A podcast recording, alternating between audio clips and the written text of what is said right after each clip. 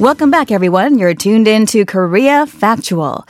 First, let's get you caught up on the major news stories of the week with our resident Korea watchers, Adam Ro and Son Ji-yoon. Welcome, guys. Hello. Good morning. Good morning. So let's go ahead and begin with this surprise announcement that came out of the Justice Ministry on Monday. Cho stepping down as Justice Minister just about a month after taking office.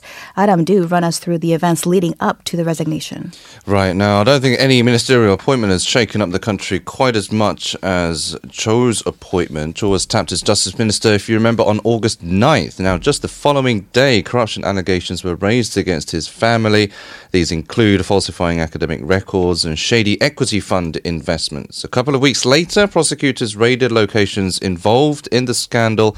Uh, early last month, a confirmation hearing eventually took place after much delay, and Cho was officially appointed by President Moon Jae-in on September 9th. Now, weekend protests both for and against Cho took place.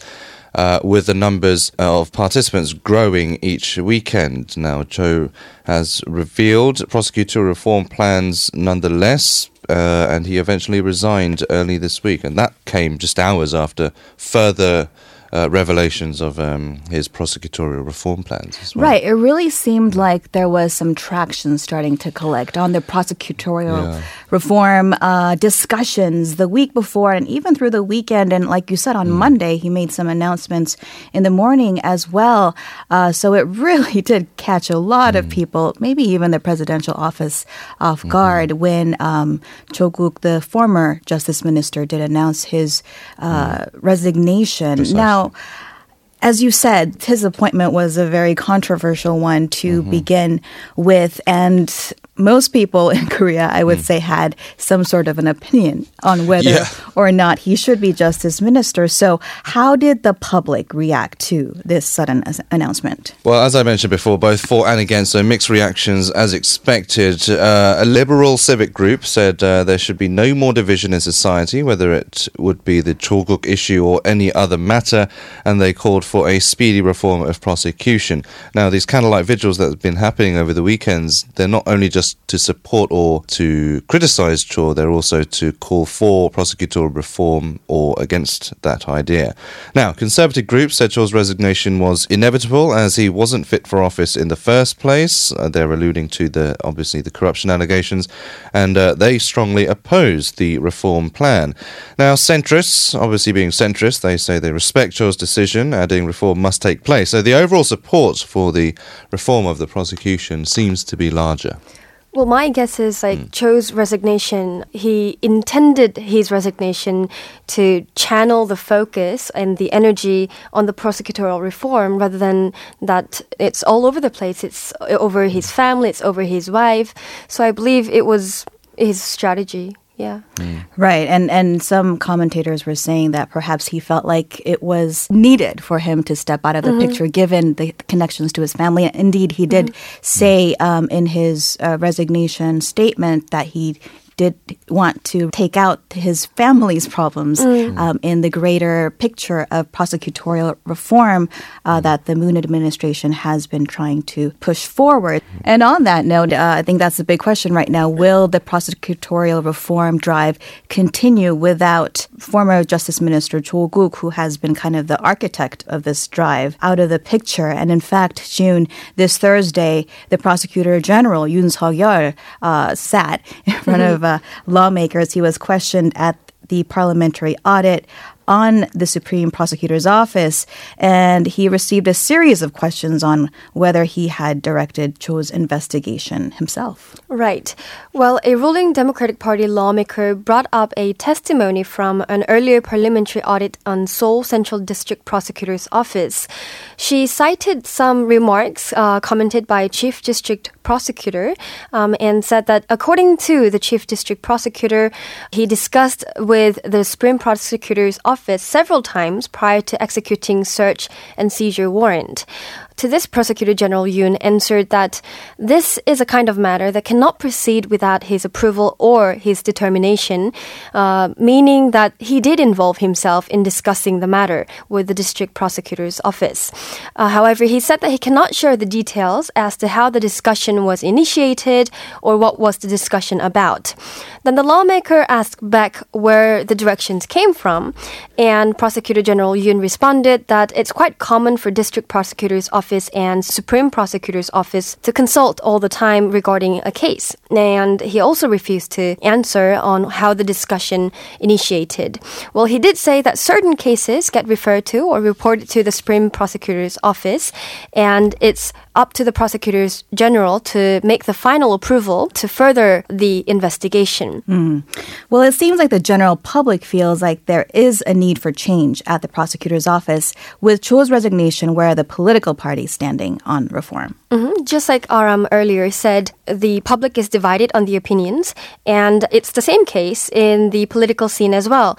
The ruling Democratic Party, as always, has been arguing and is continuing to argue that the prosecutorial investigation uh, was unfair, that it was quite out of the line and unproportionate to the gravity of the case.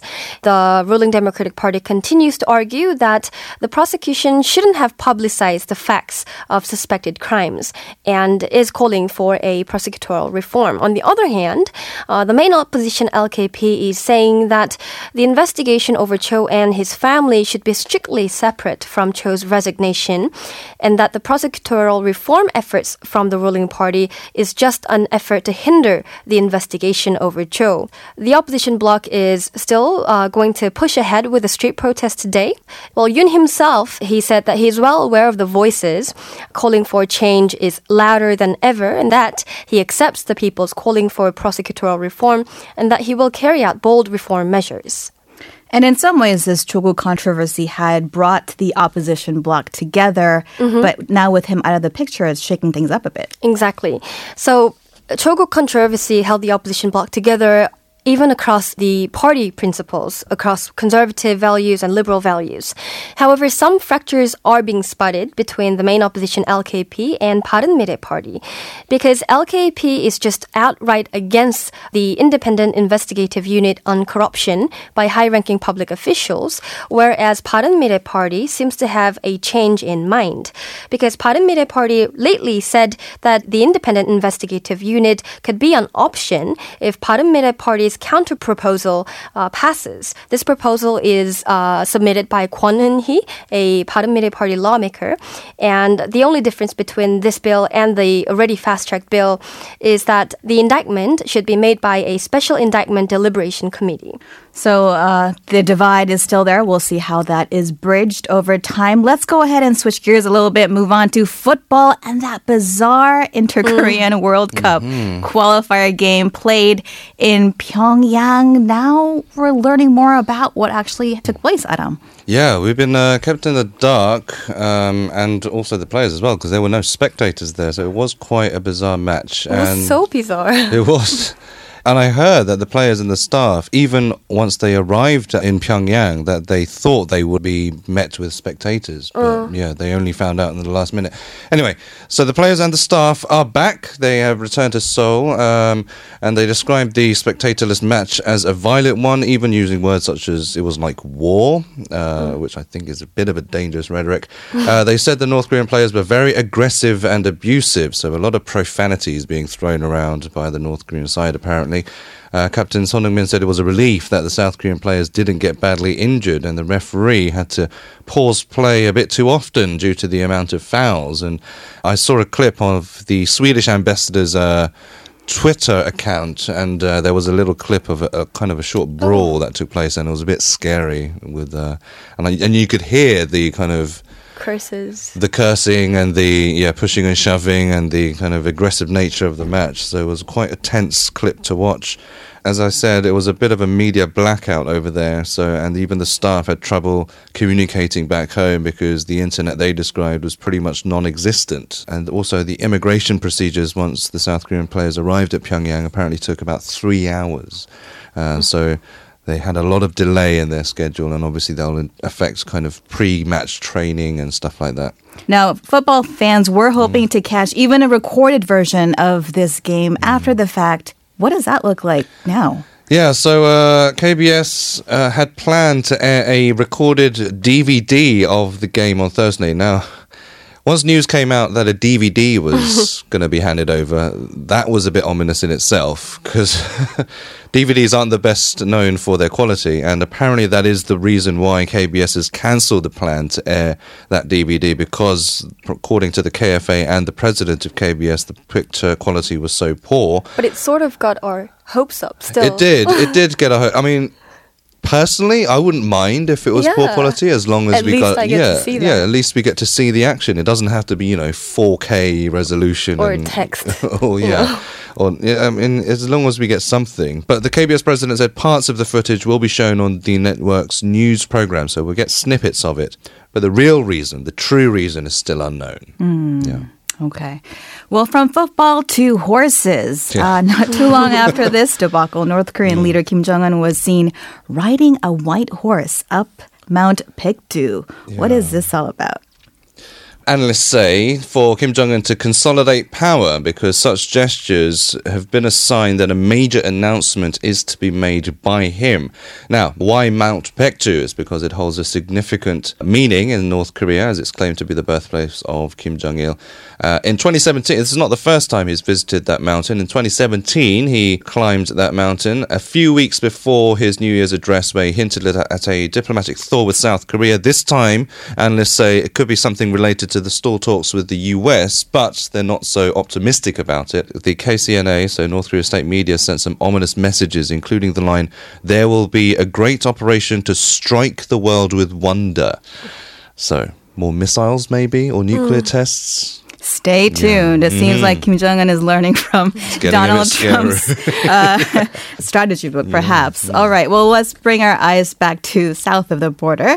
Uh, in Seoul, the 12th Seoul ADEX 2019 Seoul International Aerospace and Defense Industry exhibition is currently underway at Seoul Airport and will be held through tomorrow. Mm-hmm. ADEX is a biennial event aimed at promoting the country's aerospace and defense firms and exchanging global technologies.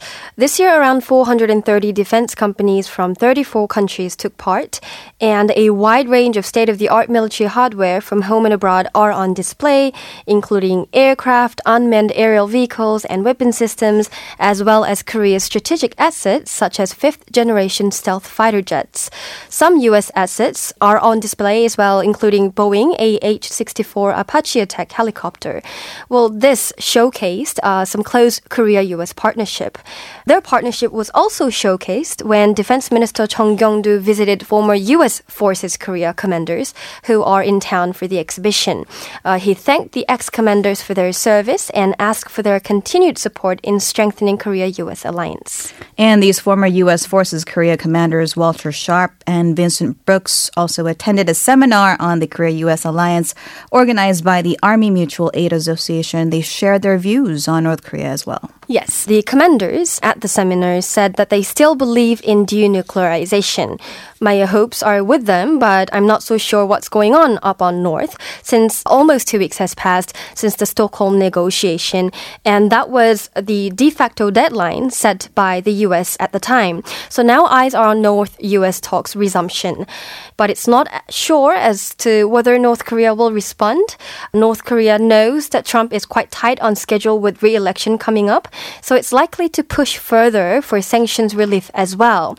And to do that, it might even resort to further provocations, including intercontinental ballistic missiles. Yes, so the concerns are high at the time. Hmm. All right. Well, coming right up in our magnifier segment, we will be speaking to one of the participants who was at ADEX and share his insights on perhaps a growing arms race in the region. So do stay tuned. For now, Adam and June, thank you so much for your reporting today. Thank, Thank you. you.